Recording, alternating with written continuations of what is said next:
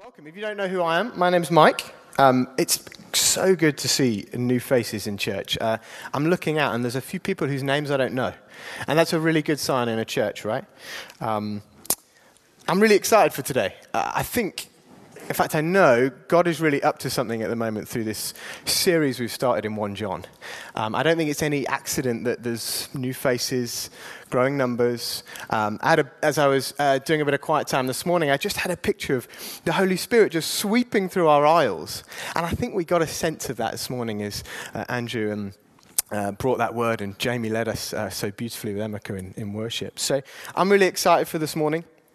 Um, if you haven't been with us for the last uh, three weeks or so, I just thought it would be a helpful moment just to have a little bit of a pit stop and catch us up on the sort of story so far. Okay? So um, we're in the, the book of 1 John. Um, and John is the same writer who wrote the Gospel of John, uh, unsurprisingly. Um, and he, at this time, is pastoring a, a, group of churches in the ancient city of Ephesus, right?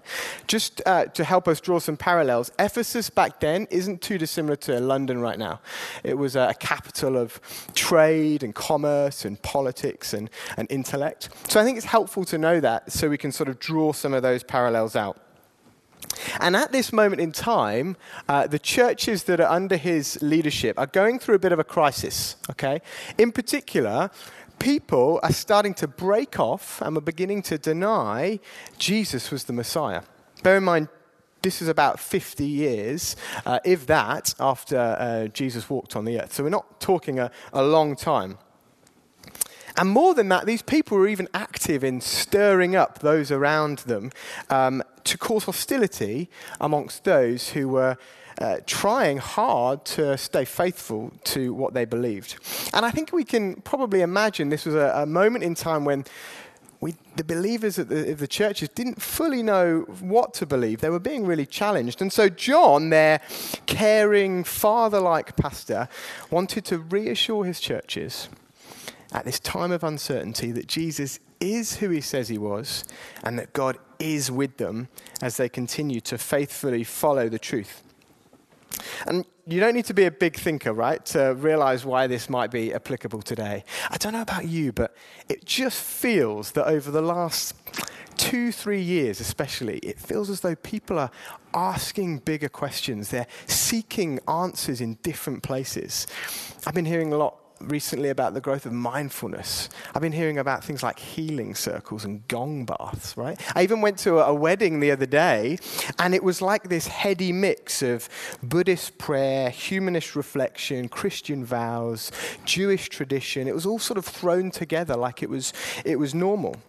And I hope you'll agree that in this context, we as the church could really benefit, I think, from being reassured who Jesus is, who he says he was, and that God is with us as we continue to faithfully follow the truth. In terms of the approach John takes uh, in 1 John, what I really like about it is really refreshing and I think helps us really get hold of it is that he makes a real point not to create this new big cell for these believers, but to simply echo the words of Jesus. And I think it's a bit of a timeless reminder, isn't it, that if we want to pursue the truth, we've got to hit, keep hearing the truth. And so, if you're not a believer today, uh, I'm really excited for you. I think hopefully we can give you a little bit of a fast track into the teaching of Jesus, courtesy of John. Um, and if you are a, a Christian and maybe have been for a time, I want to really encourage you not to just let these words um, flow over you, but actually for them to stir you and to remind you of what are those things that you really put your faith in. Okay, we ready? Good. So, we have journeyed thus far through the first chapter and a half of 1 John, uh, and we find ourselves at a really interesting junction in the book. Up to this point, John's primary goal has been to point believers towards the light and the love of Jesus. And, and you'll remember if you've been with us that that's what Jason and Philip have so beautifully taken us through in the last three weeks. And he now changes gear to a slight degree and starts to point believers away from what he calls the world and what he describes the darkness of the world. So let's um, get our first verse up, uh, and that's today's verse, which is 1 John chapter 2, uh, 15 through 17. And it says this Do not love the world or the things in the world. If anyone loves the world, the love of the Father is not in him. For all that is in the world, the desires of the flesh, the desires of the eyes, and the pride of life, is not from the Father, but is from the world. And the world is passing away along with its desires. But whoever does the will of God abides forever. So, at the heart of our verse today, concerned about the well being of his family, John says a clear command Do not love the world or the things in the world. Instead, he says, do the will of God. So, at this central junction in the middle of our book, he presents a profound choice. Will you choose the word or will you choose God's will? in 2009, um, my wife Katie and I were presented with what at the time was a really big choice, right? So we lived in York and having met there at university, decided we would start our married life together. And it was a dream scenario, right? Church was going well. I was about to marry this beautiful girl, which, if you'd seen my holes in my shoes a couple of years before you'd realize itself was a bit of a miracle. Um, and we were st- all set and ready to build this brilliant life together in arguably one of England's most beautiful cities. It was a really strong start. And so it was a, a Wednesday morning, and the Saturday before, we'd just got married. We'd taken our honeymoon in the Lake District, and we were staying in this beautiful boutique little hotel. And in that morning, I remember this vividly. I received a curious voicemail from my boss at the time, right in the middle of our honeymoon. And it was strange for him, right? He, he was quite an empathetic guy. Uh, I don't think he would have intentionally been calling. And so there I was, perched on this little windowsill, overlooking this road down to uh, Bowness on Windermere. So I'm sure some of you know it. And I played this message, and it went a bit like this Mike, he said. Apologies for calling you on your honeymoon. Needless to say, my heart started uh, racing at this point. Um, I have some news, he said. So there was. My, my, my heart started racing a bit faster. My, my mind's going in 101 directions as to what it could be. And then he came with the hammer blow. The company's decided to relocate. They're moving four hours away to Slough. We're moving, and you're either with us or you're not. And so there we were on day four of married life, presented with a pretty big choice. Where were we going to start our life together? Would it be in the south, where they were going, or would it be in the north? Just as a sidebar, do we have anyone from the north in this church? Do we have anyone from the north? That's such a shame. Um, north is so beautiful. If you've never been to the north of England, can I just do a little plug for the north of England? It is so wonderful. And but so we spent time with our pastors and we spent time in prayer and we were seeking God's will. And all through it, we were really conscious that we wanted to seek first the kingdom, right? And we had all these big questions as to how leaving our church was seeking first the kingdom. Many of you know uh, how our story sort of unraveled, and we, we actually ended up doing both. We moved, but we also took church with us, and we went and did a bit of church planting. And looking back on it, I can now see God's fingerprints all over that season. But I do sometimes wonder what would have life been like if we'd made a different choice? What would our jobs have been? What would we have been doing? Or where would we have gone with our church? Would we have had our daughter, Matilda? Who would have our closest friends be? What memories would we have made? You see, choices change everything. And in this verse, John is saying exactly that. He's saying, Church, which will you choose? The Word, the world, or God's will? Because it changes everything. And it's this choice that I want us to explore together this morning. So let's begin with the first half of the choice. What does it mean to choose the world? Well, let's look at our verse again. He writes, For all that is in the world, and he lists three things. He says, The desires of the flesh, the desires of the eyes, and the pride of life. Feels pretty stark, right? But for us believers today, he's presenting us with a clear warning. But these three things, they feel really specific. That was certainly my reflection when I first read that. What about gluttony or stealing or lying, like the usual stuff that you would associate with what John is presenting as sins? Why has John chosen these three things in particular? Well, to find our answer, I actually want to take us to the Gospel of Luke. So remember that um, John was very close to Jesus, and given the profundity of where we're going to go in Luke and the story I'm going to share, I think, it's, I think we can be confident that John probably would have heard about this exchange. Okay, so it's Luke 4, uh, verses 1 through 13. And it's when Jesus is starting his ministry. And before doing so, he goes out into the wilderness and finds himself famously going toe to toe with the devil. So let me read this to you and see if you can see the three characteristics of the world the desires of the flesh, the desires of the eyes, and the pride that John writes about for yourself. Okay, here we go. Luke 4 1 through 13. And Jesus, full of the Holy Spirit, returned from the Jordan and was led by the Spirit into the wilderness for 40 days, being tempted by the devil. And he ate nothing during those days. And when they were ended, he was hungry. I love a, a good biblical understatement, right? If you haven't eaten for 40 days and you're just hungry, he was way more than hungry. Imagine that, hey? The devil said to him, If you are the Son of God, command this stone to become bread. And Jesus answered him, It is written. He threw the Bible at him. I think it's a good, a good reminder that we've, we've, got to, we've got to know and read our Bible if we want to be on point, right? Man shall not live by bread alone. And the devil took him up and showed him all the kingdoms of the world in a moment of time and said to him, To you I will give all this authority and their glory, for it has been delivered to me, and I give it to whom I will. If you then will worship me, it will be all yours. And Jesus answered him, It is written, as before, you shall worship uh, the Lord your God, and him shall you serve. And he took him to Jerusalem and set him on the pinnacle of the temple and said to him, If you are the Son of God, throw yourself down from here, for it is written, the devil using the same scheme against him, he will command his angels concerning you to guard you.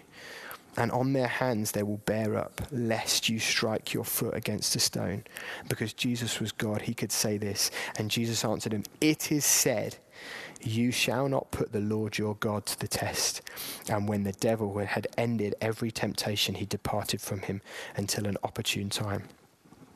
So, do you see those three characteristics coming through?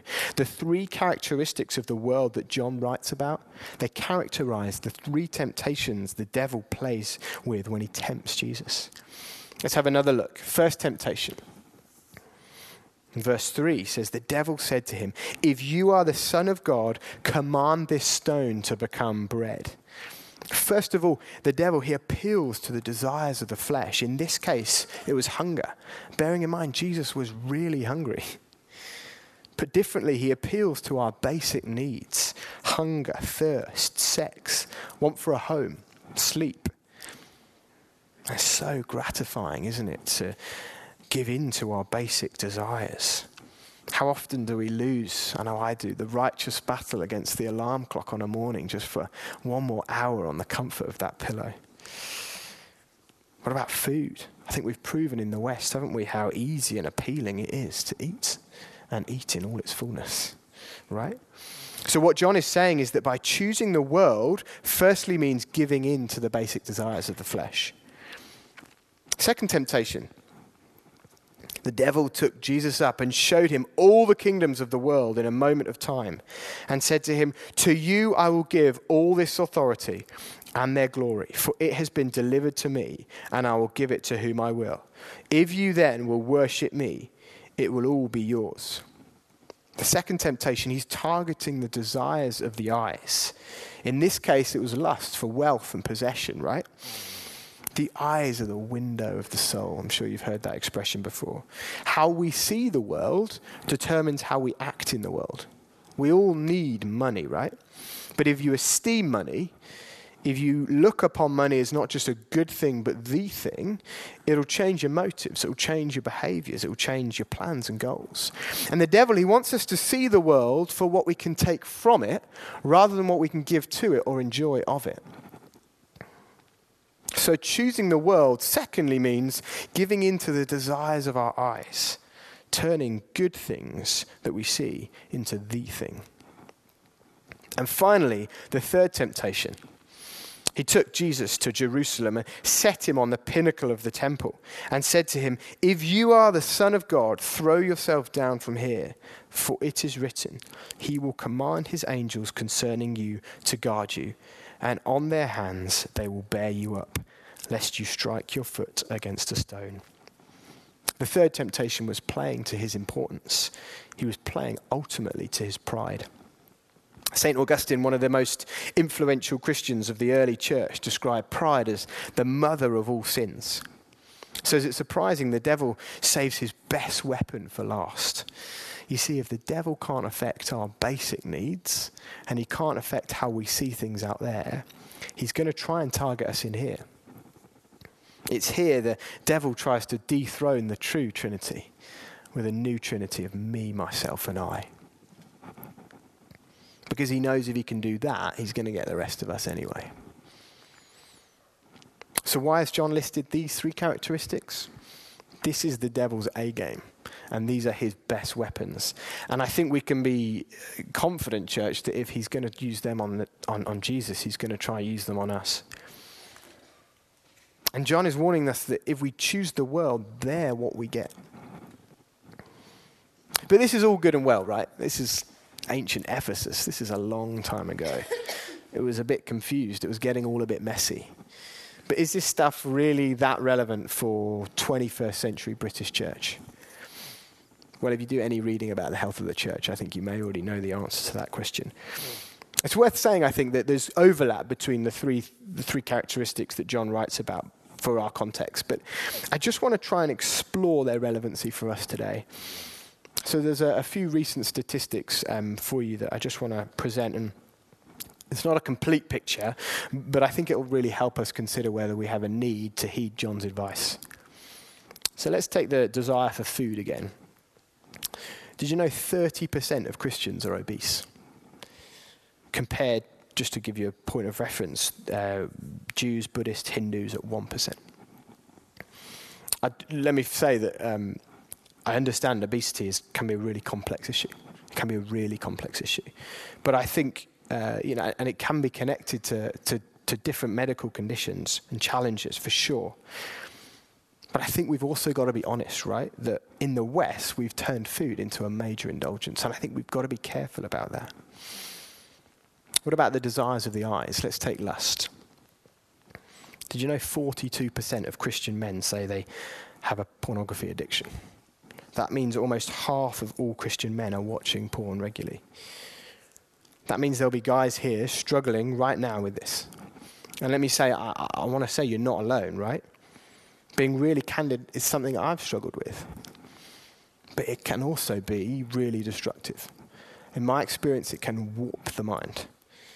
And so today, if that's you, I'd personally love to put my hand up and love to come and talk to you about it. And I'd love to talk it out together. Because I think that's a really big challenge, especially for men in the church today. What about money? Big M word, right?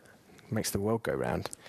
The world says spend, and the Bible says to give. So, how are we doing as a church? Well, statistics suggest that we're not that great at giving either. It predicts that only 10% of Christians tithe 10% of their income. And if every Christian, this is mind blowing, gave their full tithe, an extra 125 billion pounds would be released for the kingdom. So let me ask, how are you doing with tithing today? Not an easy one. Not an easy one. My intention here isn't to depress us, but I think we've got to get real, right? This is looking awfully like exactly what John was warning us to avoid. And what about pride, the mother of all sins? Well, I'd love to read from you um, an extract from uh, the recent edition of Premier Christianity magazine. If, if you have never picked this up or don't read it, can I encourage you just to have a little look on their website? I think it's like 20 quid for the whole year, and you get a copy each month. Um, and there's some really good content in here. It's good, vary your diet a little bit about what you read about what's going on in the church. And the article, I, I just want to read a short excerpt from um, this is a guy called Francis Chan, who many of you will know. Um, and he, he ditched his megachurch of 6,000 people for a far more basic expression of church. And I think if I read this to you, uh, it'll give you a sense of why. And I think this pride challenge was what he was sort of leaning into. It says this. In his new book, Letters to the Church, Chan is bold, brash, and brilliant. He explains how he often asks church leaders what their congregants expect on a Sunday. Typical replies include a really good service, strong age specific ministries, a certain style, volume, length of singing, a well communicated sermon, parking, coffee. He then asks the same leaders to list biblical commands about the church. This time the responses are love one another as I have loved you, look after widows and orphans in their distress Make disciples of all nations. What would upset your people more, Chan asks, if you didn't provide the things from the first list or you didn't obey the biblical commands on the second list? I think the biggest challenge to the 21st century church today is comfort. The truth is, if we simply try to please man with a comfortable message and a comfortable event, we will end up pleasing no one, especially not God. If the church focuses purely on what people can take from it, we offer the world nothing at all. And frankly, we rob them of what God offers. And that is way better anyway. So we must be careful not to sidestep pride in our church because it's real and it's potent. If you want to read the rest of this, come take it after the service. So if that's what God, John is calling us from, the world, characterized by the desires of the flesh, the desires of the eyes, and pride, what is he calling us to? And we find the answer to this in the second half of our verse, in uh, verse 17, when John writes, um, Whoever does the will of God abides forever. I mentioned it earlier. The alternative is to choose God's will. So, what does it mean to choose God's will? Uh, and let's catch up on some of the clues we've picked up over the last couple of weeks. Firstly, two weeks ago, Philip reminded us that doing God's will means to walk in the light. In case you missed it, let me give you a quick recap. In chapter 1, verse 7, it says, But if we walk in the light, as he is in the light, we have fellowship with one another. And the blood of Jesus, his son, cleanses us from all sin. You may remember Philip painted a picture of uh, his wedding marquee. Uh, it was an analogy I really, really, really liked. I felt I could really connect with that. Um, and it was set, this marquee was set in the middle of a field, and outside was pitch black. But inside it was filled with light. And he reminded us that God is inviting us into that tent, He's inviting us into the light. But it's not just a passive act of stepping in. Walking in the light, Philip said, meant two things. He said, firstly, it means spending time with Jesus, not just any time, but our best time. And secondly, it means to live in increasing obedience to Jesus, not just in parts of our lives, but with our whole lives time, money, bodies, minds, work, and so on. So, choosing God's will firstly means to walk in the light. Then last week, Philip shared that to choose God's will is to walk in love, specifically love for one another. In case you missed it, let me recap again. In chapter 2, verse 10, John writes, Whoever loves his brother abides in the light, and in him there is no cause for stumbling. What exactly does it mean to love your brother? Well, Philip reminded us that in chapter 3, verse 16, it goes on to say, It's not just about putting an arm around one another. It's about laying down our lives for one another. Loving one another means sacrificing your own comfort and well being for those around you. And you may remember the, the word we used for that was agape love. So keep, the, uh, keep on with the analogy, Philip shared that to walk in love is not simply to walk into the tent, but is to join our brothers and sisters in fellowship, encouraging them and edifying them and becoming so consumed by the light that we make it sacrifices for them and serve them. And indeed, that was his experience on his wedding day when people from the church gave up their time and energy to serve him and celebrate in style. To choosing God's will means, secondly, to walk in love. But I'd love to add a third meaning uh, of what it means to choose God's will. And we find our clues throughout John's writing. Let me share a few verses uh, with you as to what this third meaning might be. In 1 John 2:25, John writes, "This is the promise that he made to us, eternal life." In 1 John 3:14, John writes, "We know we have passed out of death into life because we love the brothers." In 1 John 5, 11 through 12, he writes, And this is the testimony that God gave us eternal life, and this life is in this Son. Whoever has the Son has life. Whoever does not have the Son does not have life. Church, to choose God's will, thirdly, is to walk in life. You see, when we walk into the tent, it's difficult to simply stay at our table, simply spending time with one another. Or at least that's my experience anyway. If you, anyone knows me, my philosophy at the wedding is to get straight onto that dance floor, early doors. You see, in the tent of light and love, we're meant to take to the dance floor, right? Or to put it differently, we're meant to walk in the fullness of life.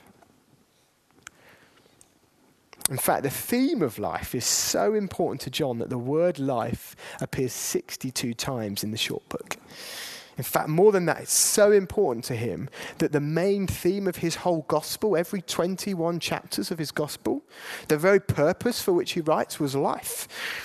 But yet, yet again, John, just as John isn't referring to a mediocre definition of what he means by walking in light and love, he's calling us to anything but a mediocre definition of walking in life. This time uh, last year, almost, I had the privilege of preaching on the Gospel of John, and I explored this theme at the heart of his Gospel and the sort of life that Jesus is offering us as believers. And I listed five characteristics, and I'll just play those back to you a loved life, a nourished life, a life free from darkness, and a fruitful life, and an eternal life. I'm sure most of us would agree here that if our life was characterized by love and nourishment and freedom from darkness and fruitfulness, like Patrick was talking about earlier, and was et- and totally eternal, we'd be living a pretty full life, right? A life totally worth living. And indeed, this is what John wants to remind us again in 1 John that by choosing God's will, we are choosing to experience the joy of life with Christ, both now and into eternity. And He doesn't want anything to get in the way of that. So let me summarize. To choose God's will is to firstly choose walking in the light, giving our best self in obedience to Him. Secondly, in love, living self sacrificially with that agape love for one another. And thirdly, in life, enjoying the fullness of life now and into eternity. So there it is, John's challenge. Will it be the word or will it be God's will? And whether we realize it or not, this is the choice each of us has to make. Have a think. What sort of choices are you making today? You see, if we choose the world, will we soon be living one kind of life? But if we choose God's will, we'll soon be living an altogether different kind of life. So the Christian faith is pretty simple, then, right? It's a pretty simple choice. but if it's so simple, why is it so hard to choose? And it's this tension um, that C.S. Lewis writes so brilliantly and so insightfully about in his book, Mere Christianity. I'm sure many of us here have read that. And it's in one essay in particular I want to focus in on. And it's an essay uh, aptly entitled, Is Christianity Hard or Easy? Um, and I've got this on the screen behind us so you can read along with me. The Christian way is different, harder and easier. Christ says, Give me all. I don't want so much of your time and so much of your money and so much of your work. I want you. I have not come to torment your natural self, but to kill it. No half measures are any good. I don't want to just cut off a branch here and a branch there. I want to have the whole tree down. I don't want to drill the tooth or crown it or stop it, but to have it out Hand over the natural self, all the desires that you think innocent, as well as all the ones you think wicked, the whole outfit. And I will give you a new self instead. In fact, I will give you myself. My own will shall become yours. This is both harder and easier than what, they, what we are all trying to do. You have noticed, I expect, that Christ himself sometimes describes the Christian way as very hard sometimes is very easy. He says, Take up your cross. In other words, it's like going to be beaten to death in a concentration camp. Next minute, he says, My yoke is easy and my burden is light. He means both, and we can just see why both are true. I love Jamie and Emeka to come and join us and lead us as we, as we draw this to a close. You see that what C.S. Lewis is saying is that it's hard, almost impossible to live the life Jesus is calling us to, to walk fully in light and love and life. Why? Because to choose God's will, he says no half measures are any good. Because he asks us to hand over the whole outfit. In God's economy, if we don't give our all, we may as well give nothing at all. Take the story of the rich young ruler who had given God everything, diligently obeying the law, except one thing his wealth. When he asked Jesus exactly how to inherit the fullness of what he had for him, he was reminded plainly and simply to give everything. So, if it's so hard, almost impossible, what is the answer?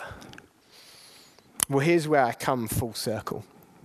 Cast your mind's eye back to the scene in Luke. Jesus overcame the devil. In fact, he sent the devil running with his tail between his legs. But when Jesus was tempted in the wilderness, he wasn't just overcoming the devil for his own sake, he was overcoming the devil for your sake. You see, at the cross, Jesus was exchanging his life for ours.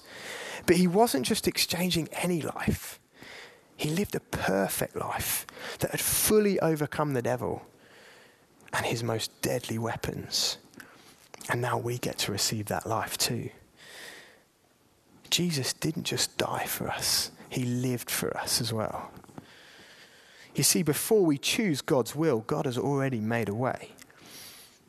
Or to put it differently, Jesus is already light that we might be light. He already loved that we might love.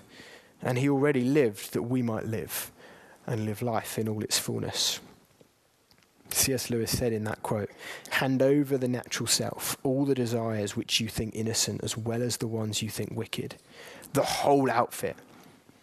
I will give you a new self instead. In fact, I will give you myself, my own will shall become yours. When we choose God's will, we put off our old self and we put on the new self. We put on the perfect life that Jesus lived. And it's for the, these reasons that the Christian walk is possible. That his yoke might be easy and his burden might be light, because he's already made a way. I'd love to just close with a short story that is just my own experience of this becoming real for me uh, recently. About six months ago, I started um, the Leadership Academy through our, our group of churches.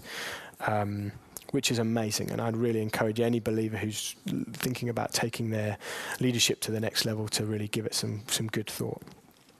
But the area of my life I think it's really helped transform most is my quiet time. I now get up most mornings um, before my daughter wakes up, which is about 5:30. Being really honest with you, it's really, really difficult to give that time up. I too lose the righteous struggle against the alarm clock on a morning. And it's by no means become a daily occurrence yet, but my experience is this. As hard as it can be, it's not burdensome. In fact, I feel that easiness and that lightness about it when I'm in it. These days, I, I even miss it. I feel it when I don't spend time with God on a morning. You see, Jesus describes Christianity like a narrow gate. It's hard to enter, and not many people do. And it's hard to stay the path because there's no half measures. But when we enter, his yoke is easy and his burden is light. There's life in all its fullness waiting for us on just the other side. Because of what he's already done, church, we get to walk in light, we get to walk in love, and we get to walk in life. And that's the life worth living.